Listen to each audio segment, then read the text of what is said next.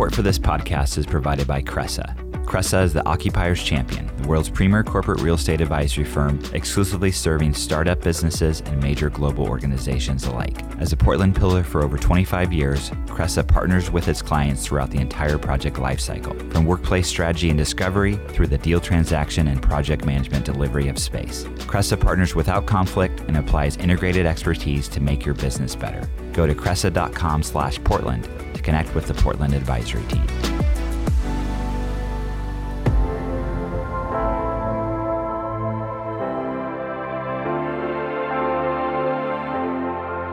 From That Cast Creative, I'm Dan Bruton, and this is the P D X Executive Podcast, a show where I talk with inspiring leaders who are shaping the future of Portland, Oregon. Every week, I sit down with business executives, startup founders, and community leaders to dive into their career journey and get insights into the impactful work they're doing in our slice of the great Pacific Northwest. Hey everyone, uh, thanks for listening to P D X Executive Podcast. We're back with a new episode, and, and this is season five. I started this in two thousand seventeen, and one of my favorite things to do is learn about new companies, not just in Portland, but in Oregon, Central Oregon specifically. So I'm very excited to have Josh Crossman, who's the C E O and founder of Magnify dot io. Welcome, Josh. Thanks, Dan. Great to be here. Excited to be on the podcast with you. I think a good place to start, and we, we were chatting before we were recording, is to get right into it. So we're going to, not to put you on the spot, but give the pitch. You know, what is Magnify dot io? Yeah, Magnify is a post-sales orchestration platform. And what that means is it takes all of the disparate, disconnected sets of experiences that customers have when they purchase enterprise software and stitches them together using software, using code in a way that makes it easy for customers and for end users to adopt software. It makes it easy to orchestrate them. And it also makes it easy to scale software adoption. And in a modern uh, software environment where everything is about product-led growth, it's about driving adoption and expansion, and ninety percent of the value in software is created after the initial sale. It's never been more important to find scalable solutions, to have users have a great experience, to adopt that software, and ultimately to renew and expand with you. So I think, you know, you you saying that, we we probably know that you've been in this industry for a while. So let's yes. let's talk about kind of your your background and leading up to discovering the problem, because I, I think we can back out and talk about customer success a little bit. And yes. this this function that's been around for a while, but I would say in the past you know three four years, it's just become critical for for SaaS companies. Yeah, absolutely. Yeah, let me maybe take a step back and tell a little bit about my story with customer success and maybe connect a couple dots from different experiences on why that matters to Magnify. Great. So we, uh, uh, I'd been an executive at a company that we'd taken public, uh, G M and a vice president running one of the business units. We had sales and product and engineering and support and all of that together, and done very well and, and had sort of a great experience. And a very interesting company called me up called BrightEdge, which was in the marketing SaaS space, so helping companies basically do well and perform well on, on Google's organic search, the sort of okay. natural search. So they called me up and said, hey, we you know we know you've used this product. Could you come and be one of our executives and help build this company? At the time, it was single digit millions. And I said, sure. And they said, well, we want you to do this thing. One of the things, we'll give you a, a bunch of different responsibilities, but one of the things we want you to help oversee is build out a customer success organization. And I said, customer success, what is that? And this is back in like two thousand ten. And really, customer success has started off with this company called Salesforce. And uh, Salesforce, you know, as we all know, is this, this you know, massive success now. Um, but they'd understood that the adoption, particularly in a subscription model, the adoption of software is everything. Because mm-hmm. if you get your customers to have a delightful experience, to use it, to, um, ultimately they're going to renew, because every year you're having to, to fight for that renewal. And the best way to do that is to invest in the success of the customers. And so there's a bunch of things you do in product, but importantly, there's a bunch of things you do with human beings. Mm-hmm. And so human beings, they call them customer success managers or customer success professionals. And what these human beings do is they go and they call up the customer and they visit on site and do webinars and Zooms and emails and phone calls and all the stuff that you would expect, and help train the customers to use a piece of software or technology and, and have success with it. And they're not a usually a salesperson. They're a professional whose goal and compensation is centered around making sure that someone gets value out of a piece of technology. And so we built that at BrightEdge, and then later had helped another company, and it was an advisory board for a couple other um, software companies that were trying to figure all this out. And I think over the last decade or so, there's been twenty-five heads of customer success uh, at other companies that have come out of my reporting lines. And so we've had oh, a pretty cool. good track record of building out this customer success function, which I would say by and large is a manual human-to-human set of interactions. Yeah, and I think that's a, a key is... just hearing you, and it's super manual. So this obviously Magnify is the, the pain point of automating that, right? So, yeah, exactly. But it's not replacing these folks. I mean, that's important. It's like there's just this gap, right? Of uh, maybe it's based on size of the SaaS company, or where do you kind of break that down? Where, where yeah, Magnify it's, fits in? It's a great question. Well, let's think about it. You and I are having this great conversation today, and we're enjoying our interaction, and that's kind of what happens with a customer success manager or customer success professional. They're having a conversation, maybe it's a webinar, maybe it's a Zoom, you know, maybe it's an in-person meeting. And this is kind of the nature of the interaction. We're going to talk, yeah. we're going to train you, we're going to do all this great stuff. But if you think about that, that's just one person with another human being. Maybe there's a couple others on the call, maybe it's a group, who knows? But you know, it's a very limited set of people. The challenge is that in any enterprise or any company that's using a piece of software, there may be dozens, hundreds, even thousands of users that right. are not being touched by that customer success professional. And the way that that's historically addressed is maybe we send them an email, or maybe there's some webinar, or, you know, frankly, we're going to rely on the customer themselves to train and use other people. And maybe mm-hmm. the product does something too. But, it, it, you know, frankly, we're sort of doing this very kind of one-on-one set of interactions when in reality, we need to scale that experience across dozens, hundreds, thousands of other human beings. And of course, the way we solve this in so many other places is with technology, with software. Whenever there's a scale problem and whenever there's a complexity problem, we say, well, how can we use software to help help automate that and help scale that? And that's what Magnify is about. It's about bringing that type of customer experience that you and I would have if we're talking to a human being and figure out, well, how do we use software to help replicate that? And of course, you're exactly right. It doesn't replace right. the interactions that a customer success professional would have. If anything, it takes away a lot of the the sort of firefighting and low-level work that we just have to repeat and repeat, and instead allows them to focus on the most strategic and important things. Yeah, and it almost sounds like it's a, you're helping kind of the the function, a maturity of the function. Obviously, That's you have right. a solution and things, but I, I think you, we, you said you said way back in two thousand ten. Okay, that's only ten years days. ago. Yeah, yeah, it does feel like three lifetimes ago, but in reality, it was like ten, what you know, ten, eleven years ago. So.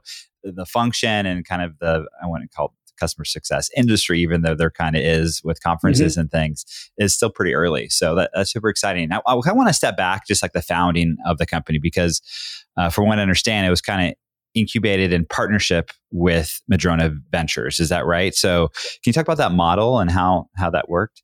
Yeah, it, you know, it's it's a very fascinating model, one that I was less familiar with, frankly, coming into this.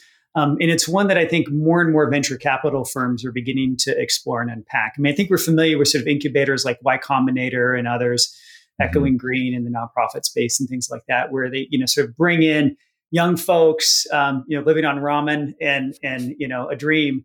And yeah. they're going to go, and we're going to give them some basic business training. But for someone who's got more industry experience, this never made sense. You know, but what's interesting is that at least in the case of Madrona Venture Group, so Madrona Venture Group, for those who aren't familiar with it, it's uh, a leading venture capital firm based in Seattle, Washington. They have incubated, or excuse me, they have funded, uh, you know, some of the most amazing tech companies in the world, including, of course, most famously Amazon, uh, UiPath, uh, Rover, Smartsheet. I mean, just an amazing set of, of companies, um, and really been sort of a major player in the Seattle tech ecosystem for for decades. Um, what's fascinating about, about this is that, like with any good venture capital firm, they've got their own uh, thesis on the market, and they have ideas and concepts. And one of their challenges has been, gosh, we see these incredible opportunities, and in particular uh, around the intersection of A I and industry verticals. And we want to fund companies in those spaces, and they couldn't right. always find them. And so what, what they created was a spin out called Madrona Venture Labs. And what Madrona Venture Labs does is actually take uh, the, this concept, and they'll do a lot of the bootstrapping that a founder would normally do. They'll go and talk to initial sets of customers. They'll do some early pilots. They'll get engineers and product leaders involved and really bootstrap that for you know, anywhere from six to twelve to eighteen months. Okay. And once they feel like the idea is mature, then they're going to bring in a seasoned executive, someone who's got industry experience, who's got a relevant set of ideas and experiences and connections, and then try and match that together and ultimately marry the two together. And that's what happened in my experience. So I've got a long, uh, you know, sort of set of experiences in sort of the post-sales right. industry. They had this thesis around automation and A I, M L in post-sales, and they said, gosh, what could we do? And um, frankly, I had no interest in uh, at the time in going into sort of a zero revenue company. My, you know, I've done, you know, so this is my fifth, I think, startup. Okay. And I was kind of like, well, you know, I've got kids, you're getting a little older, you know, I'll go to a little later stage company. And uh, so compelled by this idea, such a big opportunity. And they'd done so much of the the initial work to kind of get the concept started. It just made absolute sense and thrilled to be here. No, I love that model. I think it's called, maybe the term's thrown around, startup studio is, yeah. a, I think, one of the yeah. kind of terms that have kind of come out of this model and, and what it is. And you start to see that more. And I think it's, it makes a lot of a sense. I think, you know, you look five, six years ago, probably people would have said, this is not a good idea. But right, right now it's um, obviously with the, the, the talent wars and everything, and just the, the, track record of someone like Madrona, that makes a lot of sense. So that's that's pretty exciting. So when you came on board and it's, it had been kind of developed a little bit, and were you in Seattle or were, were I want to get into? No, Bend. I was I was at, based in Bend, Oregon. So tell a little yeah. bit of my history and just to kind of connect a few more dots. So I had uh, graduated from Duke University. Uh, my dad was in the Air Force. We bounced around all over, so I'm from everywhere and nowhere, it feels like. Uh, but uh, graduated from Duke University many many years ago, and then. Later had gone to a startup, and that was my sort of first taste of tech um, right out of school, and it was exciting and loved it. Um, but it was very clear at the time I, I needed to learn more about business. You know, as a, as a twenty-two, twenty-three year old, you know, we got acquired. It was a great experience. Mm. I was one of the leaders there, had a lot of fun, uh, but but wanted to learn. So I ended up going to McKinsey and Company, a management consulting firm. Um, it was just an amazing set of experiences. I spent far longer than I ever expected I would, nearly a decade with McKinsey. Oh, wow.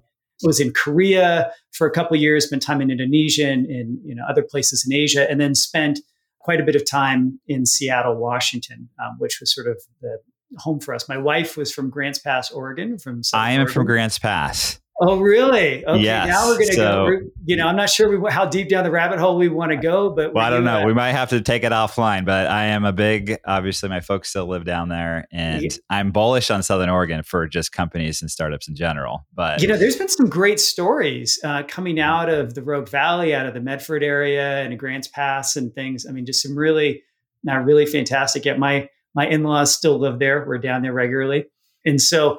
Uh, we were in, we were in Seattle, uh, you know, because that was sort of the biggest city that had a McKinsey presence close to Grants right. Pass. And then eventually, as I left uh, left McKinsey, went to a company we took public, then BrightEdge, and then I joined a company called Chef, and sort of again helped to do post sales operations, running a, a chunk of the company there.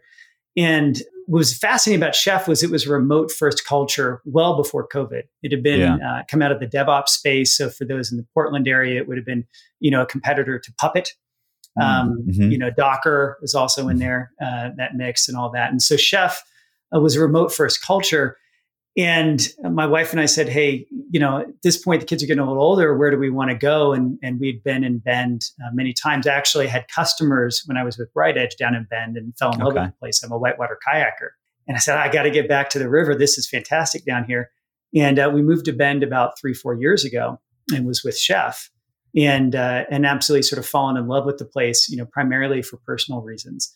Um, but having understood all of that now, of course, Bend is is become sort of a, a hotbed for remote work, and I'm sure we'll unpack that later. Well, yeah, I mean, Josh, you're telling your story of moving to Bend, and that is like a textbook Bend story, yes. right? It's like um, it's it really has become the hotbed, and it, you know, for several re- reasons. I know because of COVID, the startup quote unquote scene might be a little disconnected in every town. Right. Not just mm-hmm. a smaller market like uh, Bend, but even here. And it's coming back. And I know they just had the Bend Venture Conference a couple weeks yeah. ago. So it, it seems like a, just an amazing place to, to be. And there are some folks there that have exited some very, very large companies that are just walking around. You know, they, they chose to live there. Right. So mm-hmm. um, I'm excited about to see where where Ben goes. Just to step back again to the startup studio, because I think it's interesting. You know, you've had such a uh, a great career, and for folks that are maybe a little more seasoned in their careers, like you have been, that want to get into startups or mm-hmm.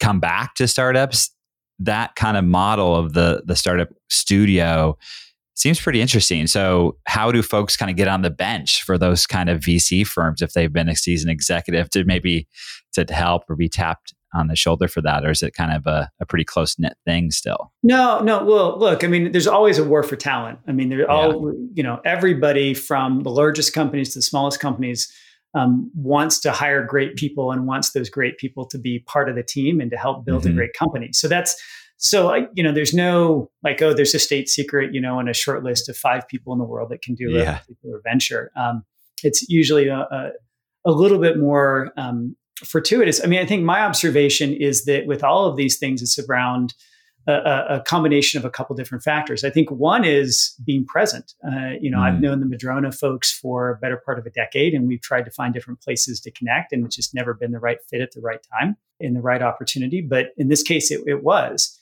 And so is, you know, keeping the relationships up and getting to know them. I think it's right. also finding that intersection of where someone has a passion and a set of experiences and a market need. And I think that what doesn't work is someone says, well, I just want to do any startup. And uh, particularly if they're coming in as sort of a founder or sort of one of the, the you know initial few executives, you know, and I just want to go make a lot of money and have a big equity share and I'm going to go do this thing. It's like, no, you actually have to have passion and conviction about the industry and about the market and the opportunity, which, you know, I certainly do because of my experiences in post-sales and having lived that life. Um, right. And I can say that, you know, for any other great founder, that's, that's really important to find that intersection of passion and market need. And then of course, the timing with, uh, with a great venture. Yeah. So I think, it, you know, it's public that you've raised initial round. I think it's around yeah. six, six million. Six million. Um, yeah. So, you know, I know you have some roles on your website, you're hiring. Mm-hmm. So, you know, you, folks here, six million and it's like, oh, that's, that's amazing. But again, going back to the talent piece, that's, you're still competing with talent for all these other great companies. Yeah. And so I'm assuming a lot of these roles can be remote, right? So how are you kind of thinking through that as, as the, the founder? And yeah, and you know, it's, it's interesting, you know, I, a couple observations. So maybe you didn't ask the question, but I'm going to give you an answer anyway, yeah. uh, which is a little bit of kind of six million as a seed round, um, yeah. which is kind of, you know, when I, back in the old days, you know, of five years ago, a six yeah. million would have been like a Series A, you know, would have been sort of an early, Uh, you know, kind of like, yeah, it's a little smallish on the Series A, but a Series A type round, you know, and a seed is like, you know, a million or two million. And what's interesting is just as people have understood what's going on in the market and how important software has become, you're sort of seeing this, this sort of compression or inflation of, of rounds sort of down the, down mm-hmm. the spectrum. So certainly six million, uh, yeah, it's, it's pretty interesting and exciting for us, but that also means that we've got a lot of work to do to grow into. And in order to do that work, to your point, Dan, you know, you got to go and hire great talent. And, you know, our observation, or at least my observation from, from, from the experience at Chef is that great talent can be anywhere. Uh, they can be in Bend, Oregon. They could be in, uh, you know, Paducah, Kentucky, and they could be in New York City. Uh, and the question is, how do we unlock that talent and how do we get them to, to be part of a team and to collaborate and be productive? And Chef, because of that remote uh, first experience, have learned a lot of lessons around how to do that. And so that's absolutely right. We're going to hire and recruit and uh, build everywhere. We're going to have a presence in Seattle. We'll have a presence down here in Bend. Um, but we fully expect the team could be located anywhere uh, in the U S or potentially even abroad. And what are some of those lessons you, you mentioned? Because, I mean, obviously, it, it was pre-COVID. And so yeah. you wouldn't say you're ahead of the this this work revolution. But, uh, yeah, what are the things you can share with folks about that? You know, I'd say a couple of things. I think one is that if you're going to have it be remote, make it remote, like actually put the virtual first. So, mm. you know, I, I'll never forget the first time I walked into Chef and we're, you know, C E O is about to introduce me to the rest of the company. And I'm expecting this all hands meeting and we're going to go sit in this, you know, big space in the office and I'm going to go do a talk and stuff. And instead we go into this little conference room and it's the C E O and me. And and so Barry uh, is the name. And so Barry and I are talking and he's like, okay, let's get started. And I'm like, huh? And then everybody across the entire corporate headquarters, you know, all, you know, hundreds of them like open their laptops. Uh, and I'm doing this talk in this little conference room for people who are literally five feet away from me, you know, outside in another desk. Um, because if you're going to put remote first, you have to, because it just is a bad experience. Mm. Um, so that's one. I think the second thing, though, is that remote isn't perfect. And I think we've all realized that standing in front of Zoom screens. Yeah. Uh, and so what, what you save in maybe office or real estate expenses or things like that has to be reinvested, not entirely, but certainly a decent chunk of it uh, back into travel. And mm. so, for instance, one of the things that we're going to be doing is to have regular in-person gatherings, whether that's in Seattle or Bend or wherever it might be, because that's the way that you build trust and relationship. And without that trust and relationship, you're not going to have a high-performing team. And you can't do that. You just, there's only so much trust building that can happen over uh, a monitor and, and right. uh, zeros and ones in a pipe. There's something about the physical presence and human beings having relationships and seeing each other that matters. And, and uh, that's certainly an important thing as well. Super important. I love how, you know, you say you're reinvesting it into these experiences and these, these gatherings. And I think a lot of companies are, you know, who've never had that kind of culture, worked at a place like that, or figuring that out. Right. And so yeah. uh, really, really valuable uh, um, advice. Well, there's a couple of things as we go, you know, Josh, we end the conversation. Uh, I do want to get into a little bit of Bend, and I, and, mm-hmm. and I think you said you've been there a few years, and mm-hmm. you know, obviously two almost two of those years have been through COVID. I mean, it's a great place to live. We all know that, especially if you love the outdoors. But as far as, you know, connecting with other founders or just working there, what are some of the, the great things about being there, and maybe some some cons, because it is still a pretty small place? Yeah. Well, you know, I, I'd say maybe broadly on kind of the startup ecosystem in Bend, um, you know, historically, Bend has been traditionally, I think, sort of a relatively small set of industries. It's been sort of healthcare. We've had Les Schwab here, and yeah. tourism, right? Those have kind of been the things Bend's known for. And then, of course, later breweries, uh, you know, and so a lot of great beer here. But there have been a, gr- a number of great startups that have come out. So G five is probably one of the better known ones. Um, in sort of, uh, you know, a few kinds of real estate and, and care spaces, uh, multifamily units like G five. And I think a few others, while they've met with, you know, it's been great successes and, and, you know, fantastic work by all of them. Uh, you know, they've, they've had exits um, and sort right. of relatively, you know, not kind of been like, you know, the, the, you know, going public sorts of stories that we all love to read about in the news.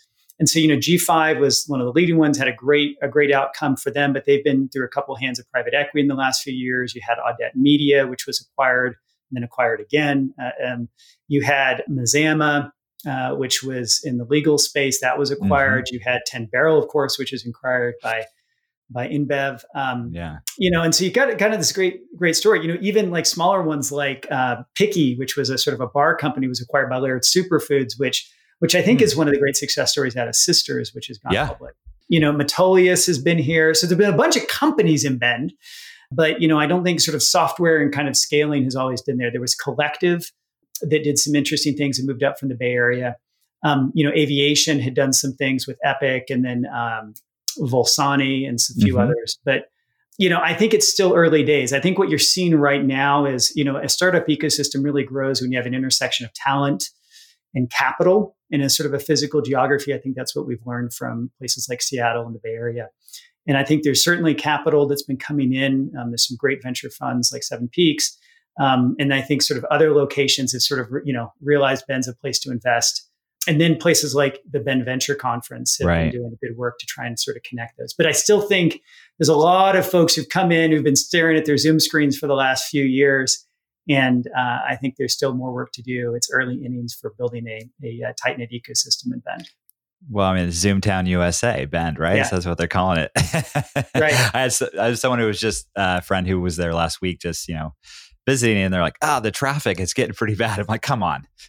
Well, compared it, to what? it's, it's fair. I will say this. I will say this. So we, you know, we used to joke about that, but I think, you know, having been here now three or four years, I think it's it's a percentage problem. So if it's yeah. fifty, you know, used to be ten minutes, and fifty percent longer is now fifteen, but right. it's fifty percent longer. So you're not used to that. So I think it's typically the challenge when people want to want to complain about traffic, which it's, these are the same I, friends I, that are I, saying I've done even the same thing now. So yeah, okay. Well, then you're that, that you're true local then, I guess, if exactly. at that point. So, well, Josh, where can uh, folks, you know, learn more about Magnify, but just connect with you or learn more about you if they if they would like? Yeah, absolutely. So Magnify dot io, it's a great place to to start. Uh, you know, we're Uh, in the process of, of working with a few of um, amazing companies in, in sort of early uh, early um, adoption, and they'll be bringing product more to uh, be commercially available here in the coming months. But Magnify dot io, um, you know, certainly you're welcome to reach out to me on LinkedIn. And uh, you know, I'm excited. I'm a big fan of Bend and a booster for the community, and uh, excited about what uh, what's happening down here. Thanks so much, Josh.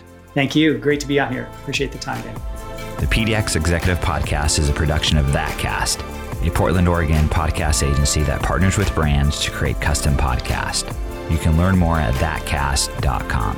And please take a moment to subscribe and rate the podcast as well.